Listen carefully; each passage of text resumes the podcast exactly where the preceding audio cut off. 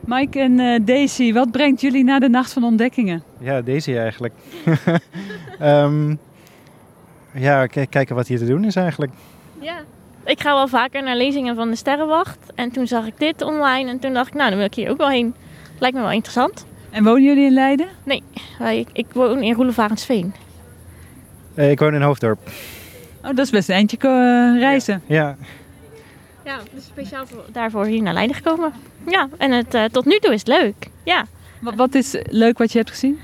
Eh, nou ja, we hebben nu de VR-lezing gezien. En dat was wel heel interessant over hoe dat eh, gebruikt wordt in de zorg en het onderwijs.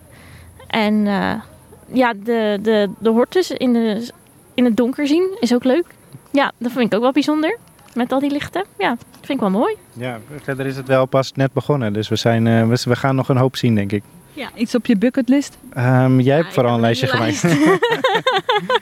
ik wil vo- vooral aan het einde nog naar de psychedelica-lezingen. Ja, en misschien de podcast van de NTR. En dan eh, dat is het alweer het einde. Ja, en verder kijken we gewoon een beetje rond wat er allemaal is. Dankjewel, veel plezier. Dankjewel. Dankjewel.